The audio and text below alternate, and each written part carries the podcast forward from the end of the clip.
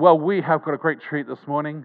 Uh, you know, as uh, Pastor Matt and Julie, they've uh, you see them regularly on the monthly uh, Mission Sunday bulletins, but it's great to have them in the house. They're our founding pastors, uh, part of the apostolic grace on, on their life, and we just want to welcome them. Are you excited to be in the house of the Lord this morning? Yes. I am just so blessed to be here this morning, and it just continually reminds me that no matter where you're from, what your stage of life is, what nationality you're, you are, how old you are, that you have a family everywhere you go. Yes. I love that you can come from Iran and have a family.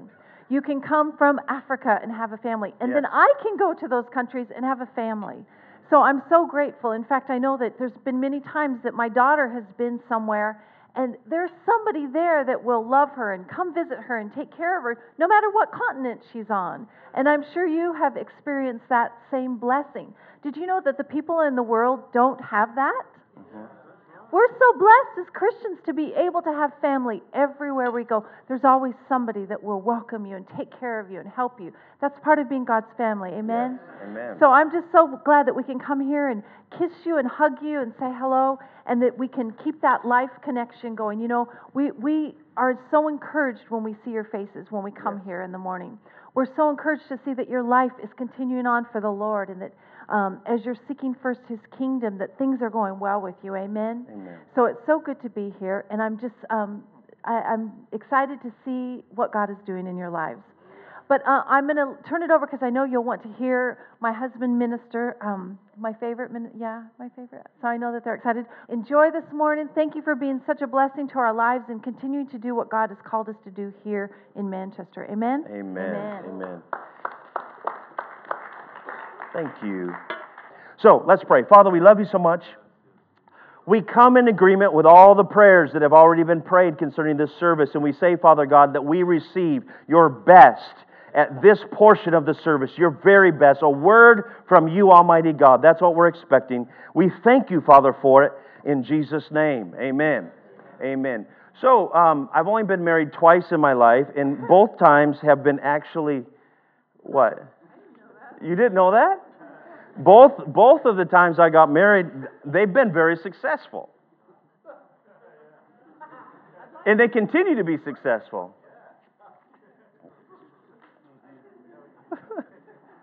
You're like, what are you talking about? Yeah, of course, we got married as a church, didn't we? Yes. So,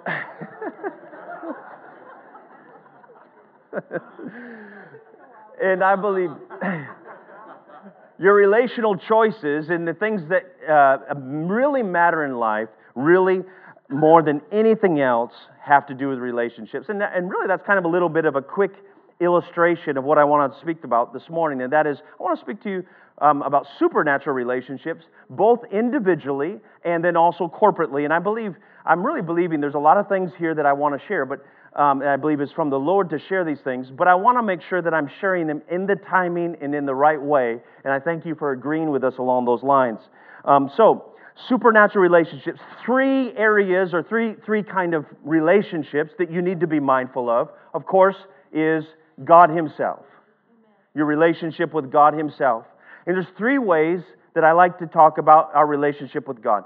God ourself, our relationship with Him, how did that happen? It happened through coming into knowledge of Jesus Christ through the Holy Spirit. So there's that introduction through the blood and through the reception of I believe in Jesus. And then that's the sort of the coming together of that relationship. But then there is also the constant relational uh, um, seal of the abiding presence of the Holy Spirit who lives in us. God the Father, God the Son, and God the Holy Spirit all involved in that relationship. And of course, that's something that is a continual thing that we're growing in. And, you know, the introduction does not mean that you have a relationship with the Father. Coming into the family does not equal friendship. And really, there's three ways I like to think about our relationship with the Father. And the number one way most people relate to God is through service. And that is the lowest way to relate to God. Is one of the primary and almost only ways they could relate to God under the old covenant. And so, under the new covenant, though, Jesus said, I no longer call you servants. I call you friends. Well, it's interesting that even some people under the old covenant, they were able to break free of what was the norm and go beyond what was the norm in their relationship with God. And you see from the very beginning in the Garden of, and in fact, I would say, you know, in, in looking at God and his desire to have a relationship with you, and looking at, um, and if you want to know the will of God in any, any truth, there's two places I really like to look. Number one is in the garden before sin. Number two is Jesus himself and his life as he walked it out. Those are two areas, when you look at those areas, you can really see the way God thinks and who he is. And in the garden, the Bible says it was very common that, that, that um, God would fellowship or would come and be with uh, man in the cool of the day. It was a common thing. And I can imagine what that relationship with God the Father might have been like. Let's fast forward a few hundred years and let's look at someone called Enoch. Enoch and God, it says, the Bible says of Enoch that he walked with God. This is his testimony that he walked with God and suddenly, poof, he is not, the Bible says. He walked with God and he was not. What does that mean? I have this imagination of Enoch and God, and God just likes Enoch so much. He enjoys this relationship, but because there's this old covenant curtain between God Himself and Enoch, I imagine God's like, listen, you know, just sort of buy credit. You know, like buy now, pay later forever.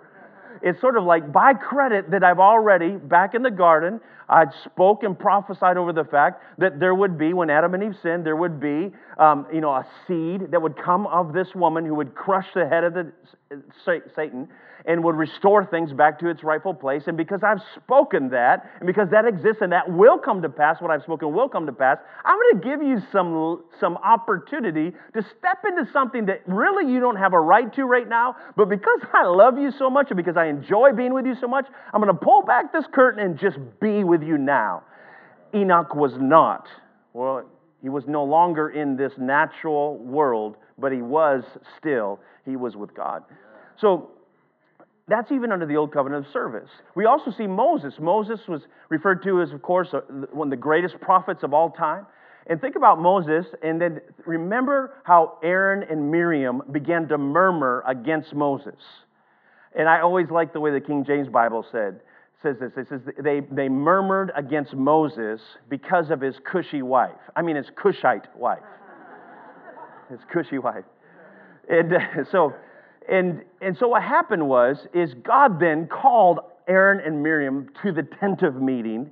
And you know, when that happened, people were like, I mean, the ground would open up and people would disappear by their thousands sometimes. And so it was pretty serious. I can imagine all the children of Israel in their tents looking out and thinking, ooh, they're in trouble now, you know. And so Moses, Aaron, and Miriam. And remember that Aaron and Miriam were the older brother and sister of Moses. He's the young one of the family. So think about that. Not only does God, has God called your brother to lead you, but he's actually your younger brother. Some people really struggle with that. But anyway, so in that situation, so they, they were struggling. And, and, in fact, they would even said, you know, we're prophet as well. Does God just speak through you alone and only you? They were having this problem with their spiritual leader, Moses, Pastor Mo, uh, like John Maxwell referred to him the first time I ever heard that as Pastor Mo. He was, in fact, and he is typical of a church and a pastor because the Bible says, Stephen in Acts chapter 7 says that the, chil- the church in the wilderness. Yeah. So the, all of the children of Israel, and this, think about this, there's about 600,000 men of fighting age, so that doesn't count men that are older and men that are younger and boys and children. Doesn't count women and girl children and girls that are older and things like that. So estimations are there were about 4 million people in that church. And Moses is the pastor of that church. Think about that 600,000 men just of fighting age. And how many more children, girls, women, etc. So, you know, several million people in that church. And he's the pastor, Pastor Mo. And his, his core leadership team is saying, Does God just speak through you? They're having trouble with their leader. And so God didn't take to that too kindly. He calls them out to the tent of meeting and I like what God said to this, says at this time. He says, Now listen, to a prophet I speak in dreams and visions. But my servant, he had to call him servant because in the old covenant, that was really the only status you could really have is a servant relationship with God. New covenant, we're called friends. But look at Moses, even though he has to be called servant, he says, But my servant Moses is not that way. He says, To him, I speak to him in what? Face to face. In another passage, and says, as and God would speak to Moses as he speaks to his friend, face to face. So when God says, listen, listen to what this is saying. God is saying, I'm talking about three ways to relate to God. Service is the lowest way, but the primary way most Christians relate to God. I am a Christian because I go to church. Service. I am a Christian because I pray five times a day. Probably not five times a day. I'm, that was a little bit of a tongue in cheek. We, we have, you know, we hear the call to prayer every morning. It reminds me to wake up and pray. so five times a day. Um, um, I, I, I have a relationship with God because I, you know, I'm a, not only I don't just go to church, but I actually I lead the worship, or I play in the worship team, or I'm over the children's ministry, or I'm this or I'm that.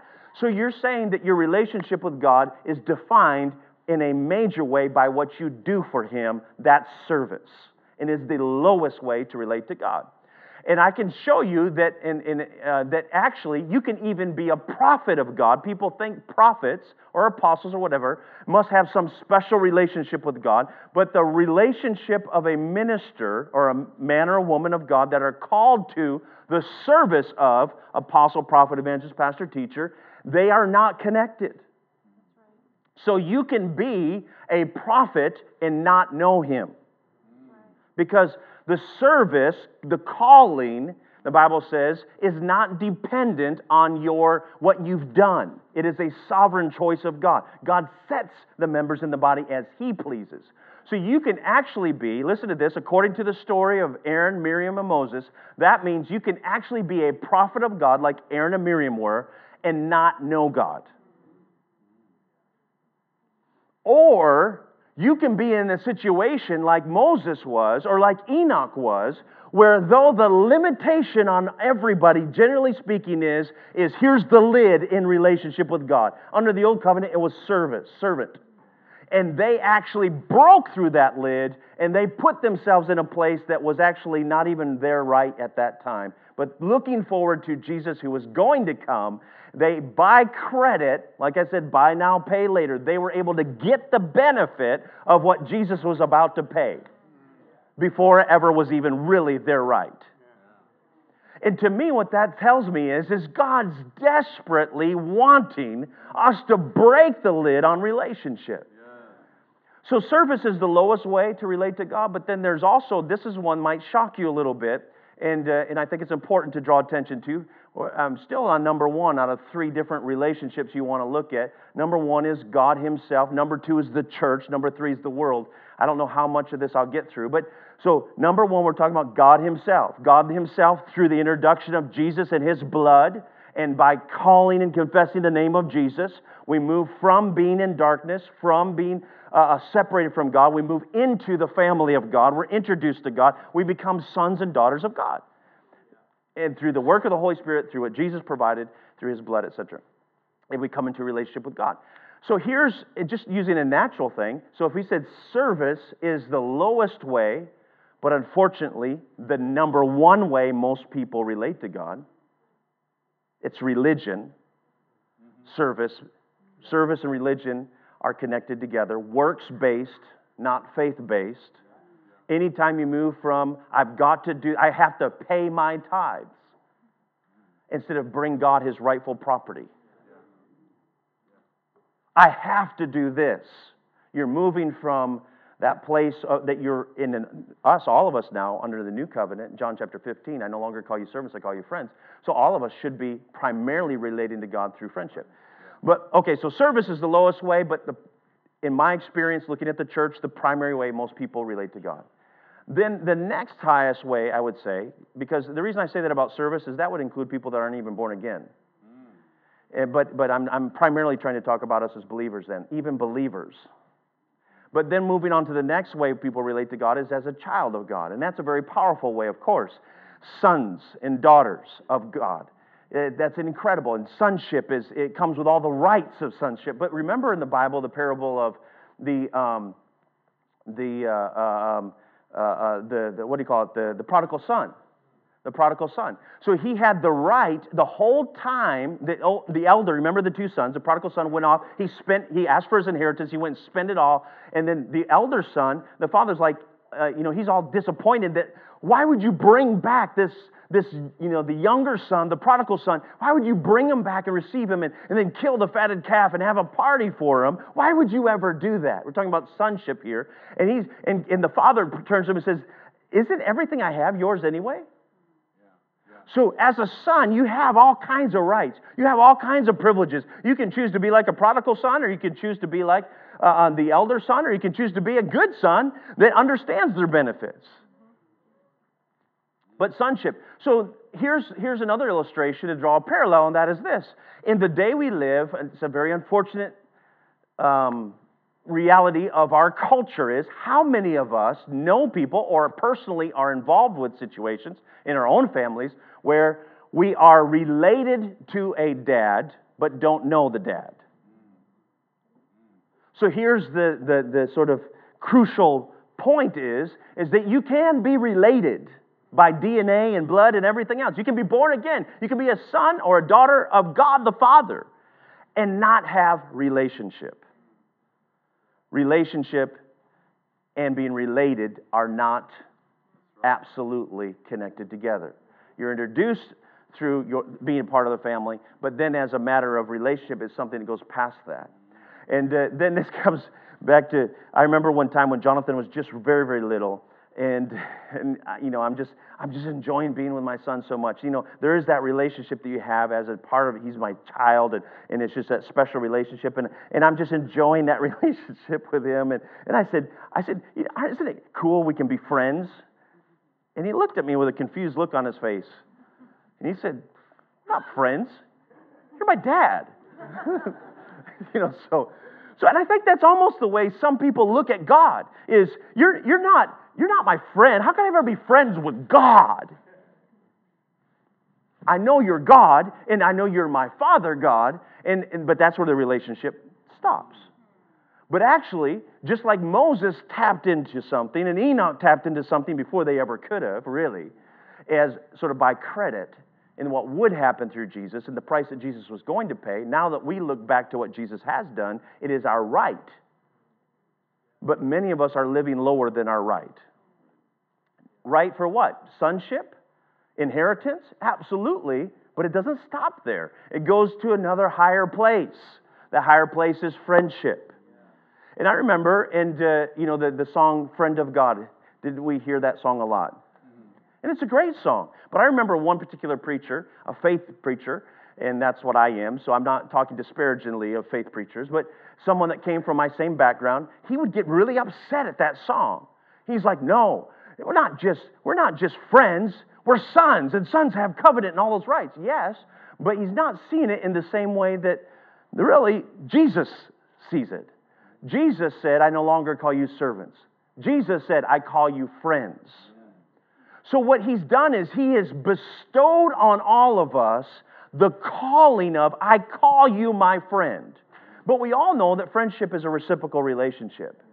And friendship takes time. So all the things that make a good friendship is are open to us in our relationship with Jesus. So three ways. That's the first one. In other words, relationships and in relationships, supernatural relationships, God is of course the primary supernatural relationship that we should be interested in. I like what the Apostle Paul said. He said, and I remember, he says this in Philippians chapter 1. He says, I, I'm in a strait betwixt two. I'm using King James because I have it more memorized. I'm in a, in a choice between two, two options to depart and be with Christ, which is far better, or to stay around and hang out with you guys that he was writing to, the church of Philippi. He says, which is more needful for you. He's like, I have a choice. Then he says about departing and be with Christ. Remember, he says, which is far better. In other words, I, I see Paul, this is the book of Philippi, one of the last things he's communicating to the church. He's in the last season of his life. He says in that book, I've finished my race. I'm in this position where I feel like I've finished what I was called to do, and I don't know if I should just go and be with him, which is a lot better, or stay with you guys. And then after that, it's chapter one. And then the heartbeat of Paul in chapter 3 is he cries out, he says, All the old things are, are I count as, as dung, I count as waste. He says, But now I press towards something, towards the mark of the high calling of God in Christ Jesus, Christ, uh, God in Christ Jesus. And he says, he says, like, it's just a small phrase, but he says, That I may know him. And to me, that's like one of the hallmarks. I think here's someone that was caught up to the third heaven and saw things that's hard for him to talk about. This is someone that God used to write two thirds of the New Testament. I think he probably knew God a little bit. think about all the things, and yet in his end of his life, not at the beginning of his race, but at the end of his life, his passion is still all about that was primary purpose that I might know him. It says, and the power of his resurrection. We tend to seek after the power, heal me, provide for me, take care of me, deliver me, and yet Paul was all about, I want to know him. Yeah. And you look at it and see what his prayers were. I pray for the church at Ephesus. What? That they might be filled with the spirit of wisdom and revelation in the knowledge of him. And if you have wrong knowledge, as in relational knowledge of God, then you're going to have wrong corresponding actions. So, I mean, we could continue to talk about that one a lot. There's a, so much to say on that. But really, where I want to get to this week and next week is more along the lines of the second one, and that is relationships that have to do with His church. So, God Himself, His church, and then His world, or the world as such. I'm not going to spend a lot of time on the world, but God does talk to us about the fact that He has certain desires of us as his church, as believers. He has a desire for us to, you know, um, to not um, to not be um, to be in the world, but not to be of the world, to influence the world for him. There's a lot of things that God says. I, you know, I send you as I have sent the disciples, I send you also. How do you send them? He sent them into all the world. So the world is, is, is one of those supernatural relationships that we also have to be careful of because sometimes the world and our relationship, and I'm supernatural, I'm speaking now in the negative sense of supernatural, the enemy can use the world system and the world relationships and worldly things to pull us away from God's things. Okay, so, but I really want to emphasize on this, this sort of middle one, and that is his church, the church, supernatural relationships, the church. And uh, let me just go ahead and read this. It says, This is especially defined by your spiritual leadership. What does that mean? It means that in my experience, I have noticed that God will speak to us about where to go to church, where to connect with, and the spiritual leadership of that church will have God given mandates.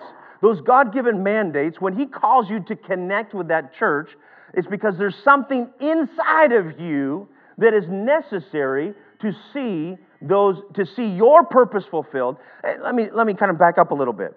Okay, God's pretty smart, right? Can we all agree God's pretty smart? Yeah. And like, would you want to play chess with God and think that you can win? God can see the whole chessboard.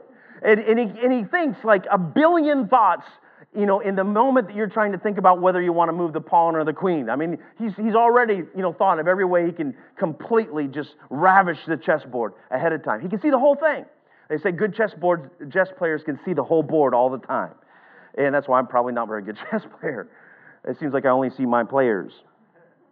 So, but think about God. He's pretty brilliant. So if he calls you to a church, there's probably a reason for it, right? And it's not something that is at, contrary to your plans and purposes, the plans and purposes He has for your life. So to me, it just totally makes a lot of sense that if God has called you to, we're talking about first relationship, spirit, supernatural relationship, Him, Jesus, the Holy Spirit, yes. But then there's also a very important part of supernatural relationships that has to do with His church. And by His church, That has a lot of dynamics. His church, as in the church, local church that God has called you to. And when He calls you to a local church, there is spiritual leadership there. The spiritual leadership have a mandate from God. If He's called you to come to that particular local church, there's something on the inside of you that needs to come out of you and come to bear on the vision of the house. That's right. Yeah. And so the spiritual leadership are there not to do the ministry, not to do the mandate, but they're there to help you recognize, help you mature in, and help you be separated into what is the supply that you are God given that is necessary for the vision of the house. So if God's called you to this place, World Harvest Bible Church, there's something on the inside of you that needs to come out of you and come to bear on the vision of the house.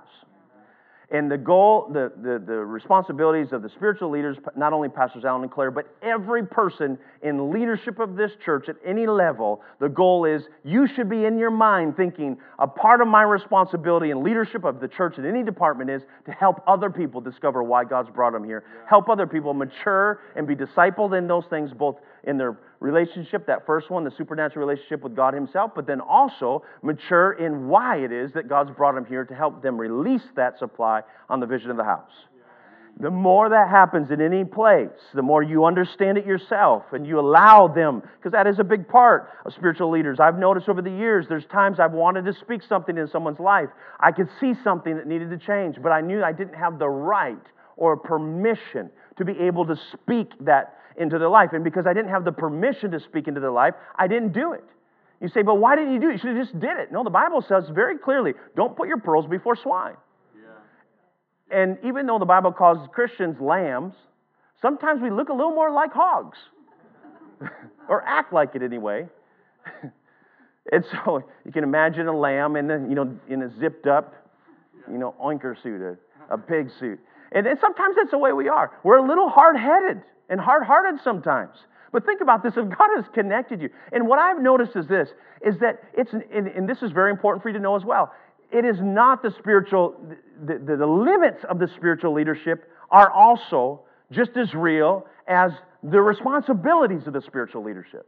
And the limits on spiritual leadership is this is that they can't tell you what to do. They can't tell you where to go to church. That's a hard thing. That's, that comes out of that first supernatural relationship between you and Him. As you become friends with Him, He communes with you, and you commune with Him, and, and He speaks to you about where to go. But once you come to a place, He knows the spiritual leaders are there, and He has set those spiritual leaders in the body as it pleases Him. And as such, there's something in them that is, especially as we recognize it, and as we learn how to become better at it, and it is a process that unfortunately hasn't even been modeled very well in the church.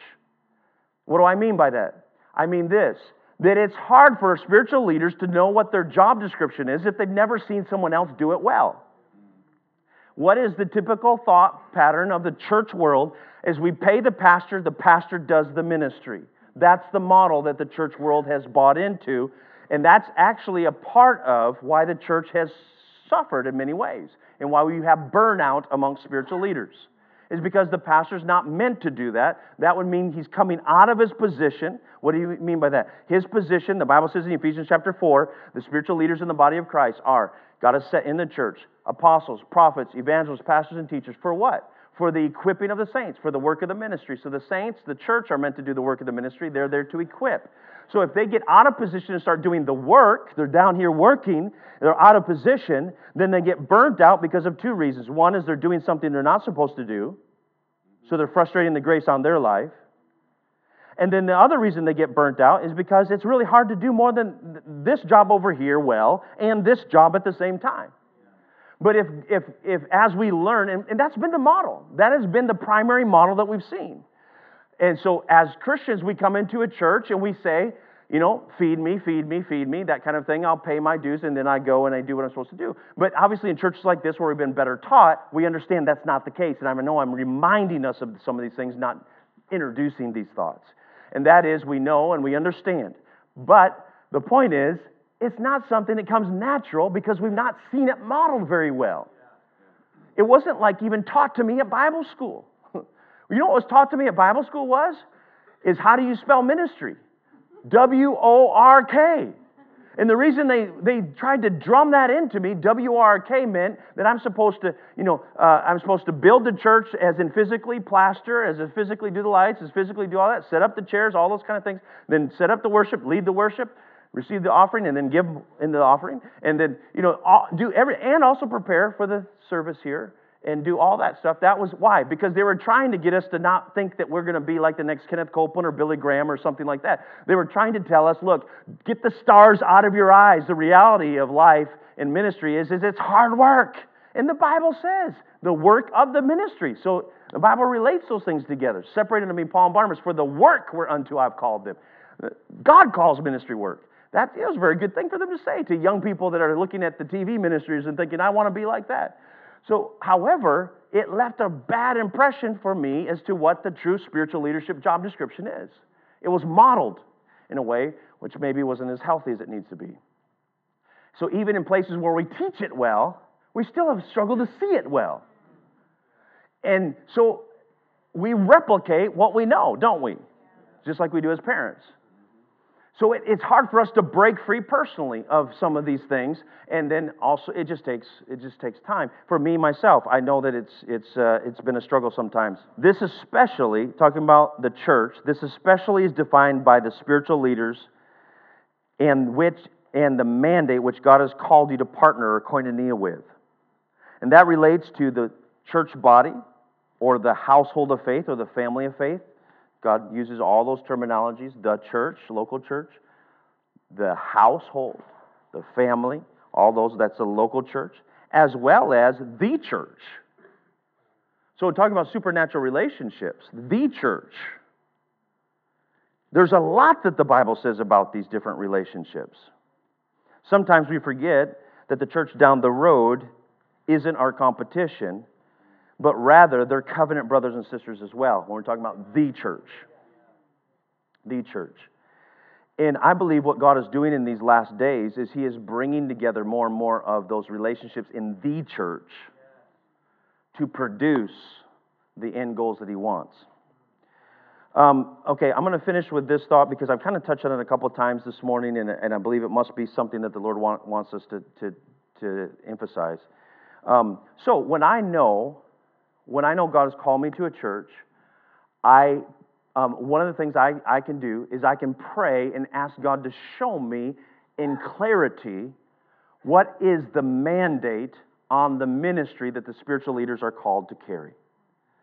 And it can be a supernatural thing, not just a natural thing. Sometimes I think we put a lot of weight and responsibility on the leadership to communicate the vision, mission, values, those things.